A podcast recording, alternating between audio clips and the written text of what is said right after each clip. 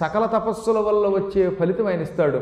సర్వవేదేషు యత్పుణ్యం సర్వతీర్థేషు యత్ఫలం సకల వేదములు చదవడం వల్ల వచ్చే ఫలితం సకల తీర్థయాత్రలు చేయడం వల్ల వచ్చే ఫలితం అనేక సంవత్సరములు కఠోర తపస్సు చేయడం వల్ల వచ్చే ఫలితం.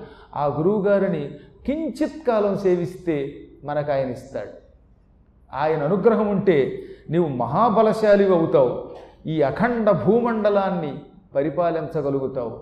సకల సంపదలు శక్తులు మహిమలు ఆఖరికి కైవల్యం కూడా ప్రసాదించే పరమాత్ముడు విష్ణువు మన అదృష్టవశాత్తు మనకి దగ్గరలో ఉన్నాడు. వెళ్ళాయని ఆయన్ని పట్టుకో. ఒకానొకప్పుడు ఇంద్రుడికి రాజ్యం పోయింది. జంభుడు మొదలైన రాక్షసులంతా ఇంద్రుణ్ణి తన్ని స్వర్గం నుంచి తరిమి వేశారు అప్పుడు ఇంద్రాది దేవతలు ఆ పరమాత్ముడిని గట్టిగా పట్టుకున్నారు. సహ్యపర్వతానికి వెళ్ళి ఇంద్రుడు దేవతా సమేతుడై పరమపూజ్యుడైన దత్తాత్రేయుణ్ణి సేవించాడు. అప్పుడు దత్తాత్రేయుడు ఆయన అనుగ్రహించాడు. దాంతో ఇంద్రుడికి సామ్రాజ్యం వచ్చింది. పోయిన సామ్రాజ్యం స్వరాజ్యం ఇంద్రుడికి తిరిగిచ్చిన పరమపూజ్యుడు ఆ దత్తాత్రేయుడు. ఇంద్రుడికే సామ్రాజ్యం ఇచ్చాడు. నీలాంటి రాజేంద్రుడికి ఇవ్వడా?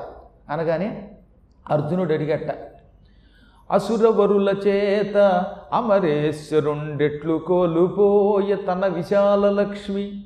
అమ్మునీంద్రునెట్టుల ఆరాధనము చేసే మొగుడనెట్లు రాజ్యమహిమ పడసే. రాక్షసుల ద్వారా ఇంద్రుడి రాజ్యం ఎలా పోయింది? దేవదానవ యుద్ధంలో దేవేంద్రుడు ఎందుకు ఓడిపోయాడు?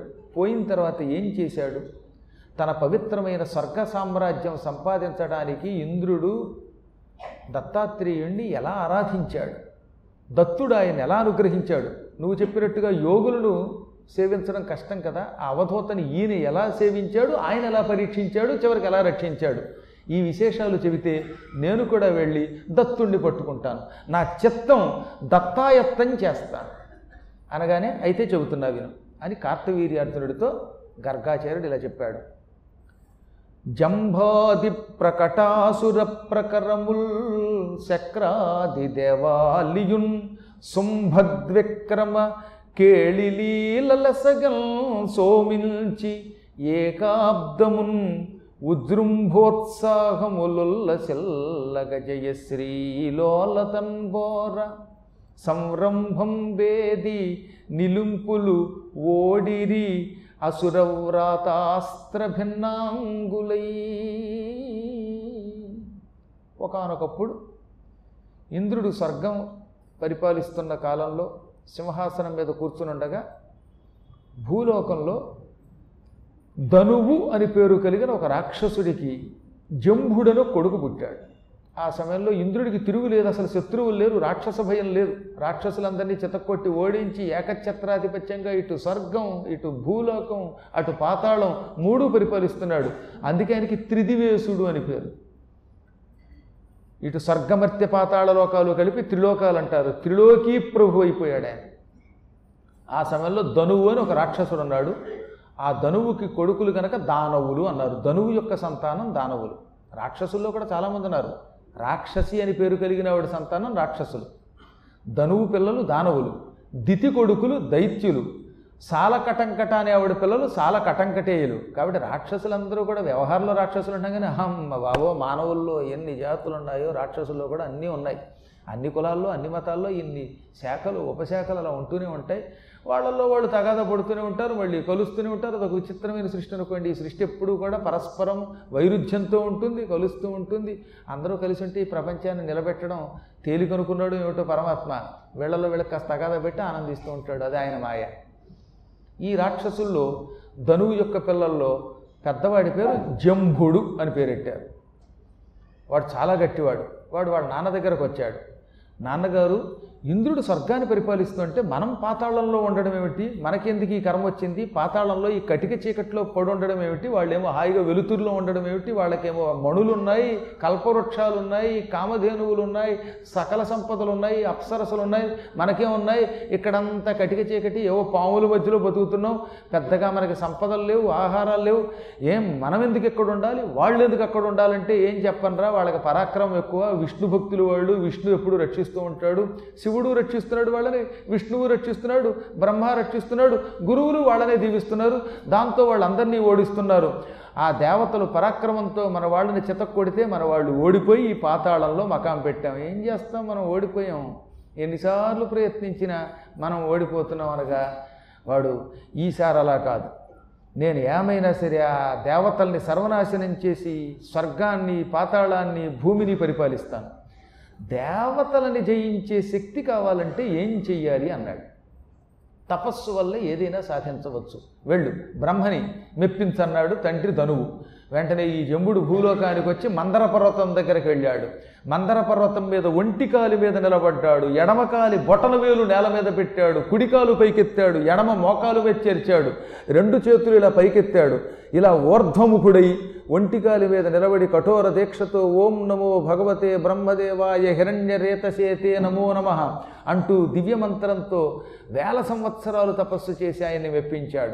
ఆ కఠోర తపస్సుకి ఆ దీక్షకి ఆ పట్టు పట్టుదలకి ఆహారాన్ని కూడా విడిచిపెట్టిన మొండిప్తనానికి ఆశ్చర్యపోయి బ్రహ్మ ప్రత్యక్షమై ఓరి జంభ ఎంతో పూర్వం విజృంభించి ఎంతోమంది తపస్సు చేశారు. ఆ తపస్సు నీ తపస్సుతో సరిపోలదు. ఏం వరం కావాలంటే ఆ వరం ఇస్తాననగానే సకల దేవతలని జయించే పరాక్రమం నాకు ప్రసాదించు. నాకు బ్రహ్మ వల్ల కానీ విష్ణువు వల్ల కానీ శివుడి వల్ల కానీ చావు లేకుండా వరం ప్రసాదించు.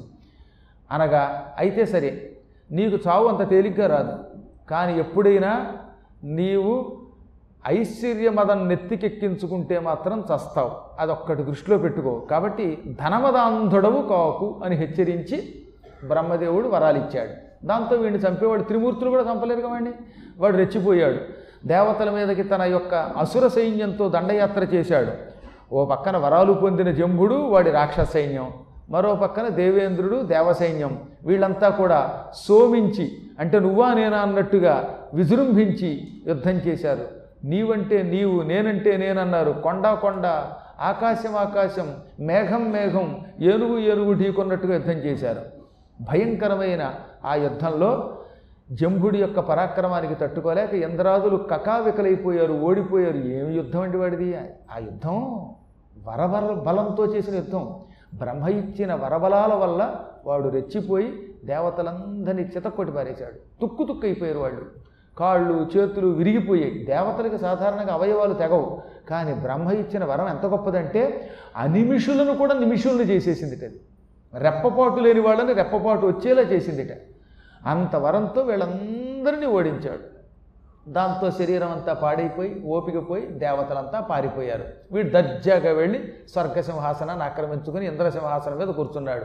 అప్సరసల్ని బంధించాడు వాళ్ళ నృత్యాలు చూస్తూ ఇంద్రుడి యొక్క సంపదలన్నీ లాక్కొని హాయిగా స్వర్గం మర్త్యలోకం పాతాళలోకం మూడు లోకాలు పరిపాలించాడు. వాళ్ళ నాన్నని ఆనందపెట్టాడు. రాక్షసులకు కూడా పితృభక్తేనండి వాళ్ళ నాన్న అంటే వాడికి ఎంత ఇష్టం ఇంద్రజిత్తు రావణాసురుణ్ణి సేవించినట్టుగా ఆ రోజుల్లో రాక్షసులంతా తమ తమ తండ్రులు సేవించేవారు. కృతయుగంలో ఈ జంభాసురుడు వాళ్ళ నాన్నగారిని తన సింహాసనం మీద కూర్చోబెట్టి వాళ్ళ నాన్నకి పాదపూజ చేసిన ఎత్తి మీద నీళ్ళు తొలుకునేవట పక్క వాళ్ళ నాన్న కాళ్ళు నరికేసేవట. అది వాడి లక్షణం. వాళ్ళ నాన్నకి కాళ్ళ పాదపూజ తక్కిన వాళ్ళకి పాద ప్రక్షాళనను నరికి పారేసేవాడు. ఇలా క్రూరంగా పరిపాలిస్తూ దేవతల్ని తన్నేస్తే దేవతలకు ఏం చేయాలో తెలియక ఏడు మొహాలు పెట్టుకుని కొండలో చేరారు. పూర్వం మహేంద్ర పర్వతం ఒక గొప్ప పర్వతం ఉన్నది. అది ఇప్పుడు రామేశ్వరం దగ్గర ఉంది. ఆ రామేశ్వరం దగ్గర ఉన్న మహేంద్ర పర్వతం దగ్గర ఒక కొండ గుహ ఉంది.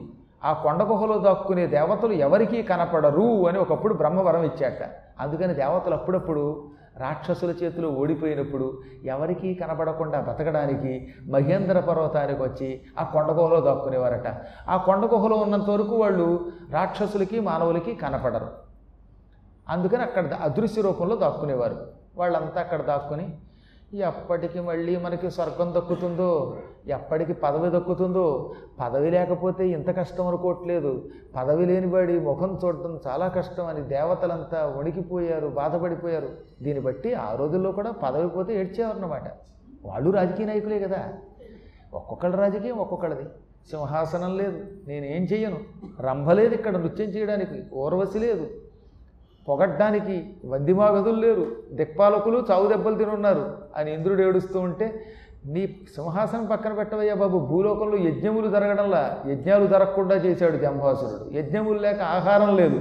మాకు తిండి లేదన్నారు దిక్పాలకులు. ఇక తక్కిన దేవతలు చెప్పేక్కర్లా మీ తిండి ఆలోచిస్తారు కానీ మమ్మల్ని చూడరా అన్నారు వాళ్ళు. ఈ విధంగా దేవతలంతా ఆహారం లేక నిద్ర లేక రాజ్యం లేక అలమటించిపోయారు. అంటే జంభుడి పరిపాలనలో ఒక్కరోజు కూడా యజ్ఞం జరగకుండా చూశాడు వాడు. యజ్ఞములు ఉంటేనే కదా దేవతలకు ఆహారం. అసలు పొరపాటున కూడా నా రాజ్యంలో యాగాలు జరగకూడదు. యాగం అంటూ జరిగితే కేవలం త్రిమూర్తులకి నాకే దక్కాలి వాట. దేవతలకి దక్కకూడదు. ఇంద్రాయ స్వాహ అనే మాట వినబడకూడదు. ఇంద్రాయ స్వాహ అన్నారా? మీ బుర్ర పగలగొడతానన్నాడు వాడు. దాంతో యజ్ఞాలు ఆగిపోయాయి. దానివల్ల దేవతలంతా అలమటించిపోయారు. అప్పుడు వాళ్ళు ఒక రోజున గురువుగారు బృహస్పతి పాదాల మీద పడి బృహస్పతి ఇంతకాలం నుంచి మేము ఈ కొండ గుహలో అదృశ్య రూపంలో అలమటించిపోతూ ఉంటే మాకు మంచి సలహా ఇవ్వవా? నువ్వు గురువువి దైవానివి. ఎప్పుడు కష్టం వచ్చినా రక్షించేది నువ్వే. మేమెప్పుడూ నీ పాదాలే ఆశ్రయిస్తున్నాం. ఇప్పుడు కూడా మాకు మంచి సలహా ఇచ్చి ఈ గండం నుంచి మమ్మల్ని బయట పారవేయి. మా సామ్రాజ్యం మాకు ఇప్పించు అంటే అప్పుడు ఆయన అన్నాడు అడగనిదే అమ్మైనా పెట్టదు. అడగకపోతే గురువులు కూడా సలహా ఇవ్వకూడదు అన్నాడు ఆయన. అడగనప్పుడు అస్మాట్ ఎందుకంటే ఇవ్వడం? వాడి పని వాడే చేస్తాడు. ఒక్కొక్కడు ఉన్నారు ఆచమనం చేయడం చేత కాదనుకోండి. ఇలా ఆచమనము చేయము అన్నామంటే వాడికి మండచ్చు. అదే గురువుగారు ఆచమనం ఎలా చేయాలి అని అడిగితే చెప్పాలి కానీ అడగకుండా చెప్పావా? వాడు మన్నకు అడుగుతాడు. రేపటి నుంచి మనతో తిరగడానికి ఇష్టపడరు. అందుకని సాధ్యమైనంత గురు గురువులు కూడా అత్యావశ్యక స్థితి అయితే తప్ప అడగని వారి జోలికి వెళ్ళరు అడగని వాళ్ళ దగ్గరికి వెళ్ళి కలిగించుకోరు. కలిగించుకుంటే మనకు లేనిపోయిన ఇబ్బందులు వస్తాయి. మీరు అడగలేదు నేను చెప్పలేదు. ఇప్పుడు అడిగారు సలహా ఇస్తున్నాను. ఈ సమయంలో మిమ్మల్ని రక్షించే శక్తి ఇంకెవ్వరికి లేదు ఒక్కనికి తప్ప. అతి వికృత చరిత్రుండు అత్రిపుత్రుడు యోగస్థితిని రతుడు దత్తాత్రేయుడు. అవిష్ణుమూర్తిన్ సతతము అతిభక్తిన్ వత్సలుంగా భజింపుండతడ సురకులఘ్నోద్యద్వరం విచ్చు ప్రస్తుతం భూలోకంలో సహ్యపర్వతం మీద దత్తాత్రేయుడు కొలువై ఉన్నాడు. ఆ దత్తాత్రేయుడు సాక్షాత్తు ఆది విష్ణువు. కానీ ఆయన వికృత చరిత్రతో కనపడతాడు. అనగా వేద మర్యాదలు లేకుండా ప్రవర్తిస్తాడు. తాగుతున్నట్టు కనబడతాడు. స్త్రీలతో విహరిస్తున్నట్టు కనబడతాడు. స్వచ్ఛమైన భాష బదులుగా తుచ్చమైన భాష మాట్లాడుతూ పామరుడేమో ఈతడు అనిపించేలా నటిస్తాడు. అతని ప్రవర్తన విచిత్రంగా ఉంటుంది. అతడు ఎంత వికృతముగా ప్రవర్తించినా విడిచిపెట్టకుండా దేవతలారా మీరు వెళ్ళి ఆయన పాదములను పట్టుకోండి. ఆయన కొడతాడు. తట్టుకోండి. తిడతాడు. విని సంతోషించండి. ఎన్నో పరీక్షలు పెడతాడు. ఆ పరీక్షలన్నిట్లోనూ విజయం పొందండి. ఏం చేసినా ఆయన వదలకండి. మిమ్మల్ని చంపినా నాశనం చేసినా కూడా ఆయన కాళ్ళే పట్టుకోండి. ఎందుకంటే ఆయన చంపడానికి ప్రయత్నించినట్టు కనపడతాడు కానీ చంపడు. మిమ్మల్ని రక్షిస్తాడు. కొట్టినట్టు నటిస్తాడు. కొట్టిన తర్వాత మిమ్మల్ని కాపాడతాడు. ఆయన పరీక్షలు తట్టుకోవడం కష్టమే. చిట్ట చివరిలో ఆయన్ని వదిలిపెట్టి వెళ్ళిపోయిన కుర్రవాళ్ళు భ్రష్టులైపోయారు. ఒక్కడ ఆయన పట్టుకున్నాడు అజిగరుడు అవధూతయ్యాడు. ఇవన్నీ మీకు ఒకటికి రెండు సార్లు చెబుతున్నాను. అందరికంటే ముందు ఇంద్రుడు వెళ్ళాలి ఆయన పరీక్షలో విజయం పొందాక తక్కిన దేవతలు వెళ్ళి ఆయనతో పాటు కాళ్ళ మీద పడతారు. కాబట్టి ఇంద్ర నీవు వెళ్ళు. ఆ మహాత్ముడిని పట్టుకో. ఆయన అనుగ్రహం లభించిందా? ఇక మీకు తిరుగుండదు. అనగానే వెంటనే దేవతలంతా మంచి సలహా ఇచ్చావయ్యా బాబు. విష్ణువు తప్ప ఇప్పుడెవరు రక్షిస్తారు? విష్ణువు రూపంలో ఉంటే ఆయన ఎలాగో ఈ రాక్షసుని చంపడం. ఇప్పుడు దత్తాత్రేయ అవతారంలో ఉన్నాడు మానవ రూపంలో. త్రిమూర్తుల చేతిలో వాడికి చావు లేదు కానీ మానవుడి చేతిలో చావు ఉండొచ్చు. చూద్దాం. అనుకుని ఈ దేవతలంతా కట్టకట్టుకు వెళ్ళాక దేవతలందరినీ కొండ కిందే ఉండమన్నాడు ఆయన. మనందరం వెళ్ళామంటే ఆయన కోపం రావచ్చు. పైగా మీలో కొంతమంది అసహన పరులు ఉన్నారు తీరా ఇంతమంది అక్కడికి వెళ్ళిన తర్వాత మౌనంగా సేవించేటప్పుడు ఒక్కడ మాట్లాడినా చాలు కదండి? ఇప్పుడు మీరందరూ శుద్ధిగా బుద్ధిగా వింటున్నా ఒక్క ఆవిడ మధ్యలో వచ్చి గొడగొడలాడితే ఎంతమంది ఇబ్బంది పడుతున్నారు? అలాగే వచ్చిన వాళ్ళు గురువుని సేవించేటప్పుడు ఒక్కడు గొడగొడలాడినా టపాలను వెనక నుంచి వచ్చి కెమెరాతో చేసిన దాంతో మొత్తం దత్తాత్రేయుడు కోపం వస్తుంది రసాభాస అవుతుంది. కాబట్టి మీరందరూ కింద ఉండండి నేను ఒక్కడే పెడతాను. ఆయనని పట్టుకుంటాను. ఆయనని సేవించి మెప్పించి నేను వరాలు పొందే సమయానికి మీరంతా దూరం నుంచి పరిగెత్తుకొచ్చేయండి. ఆయన వరాలు ఇస్తానన్నాడా? అప్పుడు రండి. అనగానే వాళ్ళంతా కింద కాసి కూర్చుని పైన ఏం జరుగుతుందో చూడడం మొదలెట్టారు. ఈయన మెల్లగా కొండెక్కాడు. ఆ కొండ పైన చాలా విశాలమైన భూభాగం ఉంది. ఆ విశాల భూభాగంలో గొప్ప అడవి. ఆ అడవి మధ్యలో ఒక భయంకర శ్మశానం ఉన్నది. ఏ వేపు చూసినా శవాలు కాలుతూనే ఉన్నాయి. ఫెటిల్ ఫెటిల్ అనే శబ్దంతో చితులు పేలి కొన్ని చోట్ల పుర్రెలు పేలుతున్నాయి. కొన్ని చోట్ల కాళ్ళు బయటకు వస్తున్నాయి. కొన్ని చోట్ల కాలుతున్న శవాల్లోంచి గుజ్జు మాంసం బయటకొస్తుంది వస. ఆ కట్టెలు ఆ పగిలిన కొండ పెంకులు తల వెంట్రుకలు వీటితో శ్మశానం ఒక రకమైన భేతావహమైన వాతావరణంతో ఉన్నదన్నమాట. జుగుప్సగాను ఉంది భయంకరంగాను ఉంది. అటువంటి భయంకర శ్మశానం మధ్యలో ఓ పెద్ద బండరాయి ఉంది. ఆ బండరాయి దగ్గర ఒక ఆయన కూర్చుని ఉన్నాడు. తనలో తాను గొణుక్కుంటున్నాడు పాటలు పాడుతున్నాడు మధ్య మధ్యలో అన్న. మధ్య మధ్యలో పాటలు పాడుతున్నట్ట గొణుకుతున్నట్ట ఈయన ఆశ్చర్యపోయి ఇలా బుర్రగొక్కుని మా గురువుగారు బృహస్పతి చెప్పింది ఈయన గురించేనా? ఈ శ్మశానం చూస్తూ ఉంటే దేవతలకి రాజునైన దేవేంద్రుడినైన నేనే భయపడుతున్నానంటే ఇంకా సామాజులు ఏమైపోతారు? హలో గైస్ నేను మీ Muralikrishna from Telugu and cricket podcast ఇవాళ మీ అందరి కోసం ఒక సర్ప్రైజింగ్ న్యూస్ తీసుకొచ్చేసాను. మన Telugu and cricket podcast sports podcast awards two thousand twenty వన్కి నామినేట్ చేయబడింది. దానికోసం ఒక ఓటింగ్ ప్రాసెస్ అనేది ఉంటుందన్నమాట. ఓటింగ్ ప్రాసెస్ ఏంటంటారా? చాలా సింపుల్ అండి. Sports podcast awards dot com అనే వెబ్సైట్కి వెళ్ళండి. రిజిస్టర్ అయ్యాక మీకు టాప్ రైట్ కార్నర్లో ఓట్ నవ్ అనే ఆప్షన్ కనిపిస్తుంది. కేటగిరీస్లో బెస్ట్ క్రికెట్ పాడ్కాస్ట్ మీకు తెలుగు అని క్రికెట్ పాడ్కాస్ట్ కనిపించేస్తుంది. సబ్మిట్ యువర్ ఓట్ అని కనిపిస్తుంది. అది క్లిక్ చేయగానే మీ ఓట్ అనేది క్యాస్ట్ అయిపోతుంది. So please do vote and supporters thank you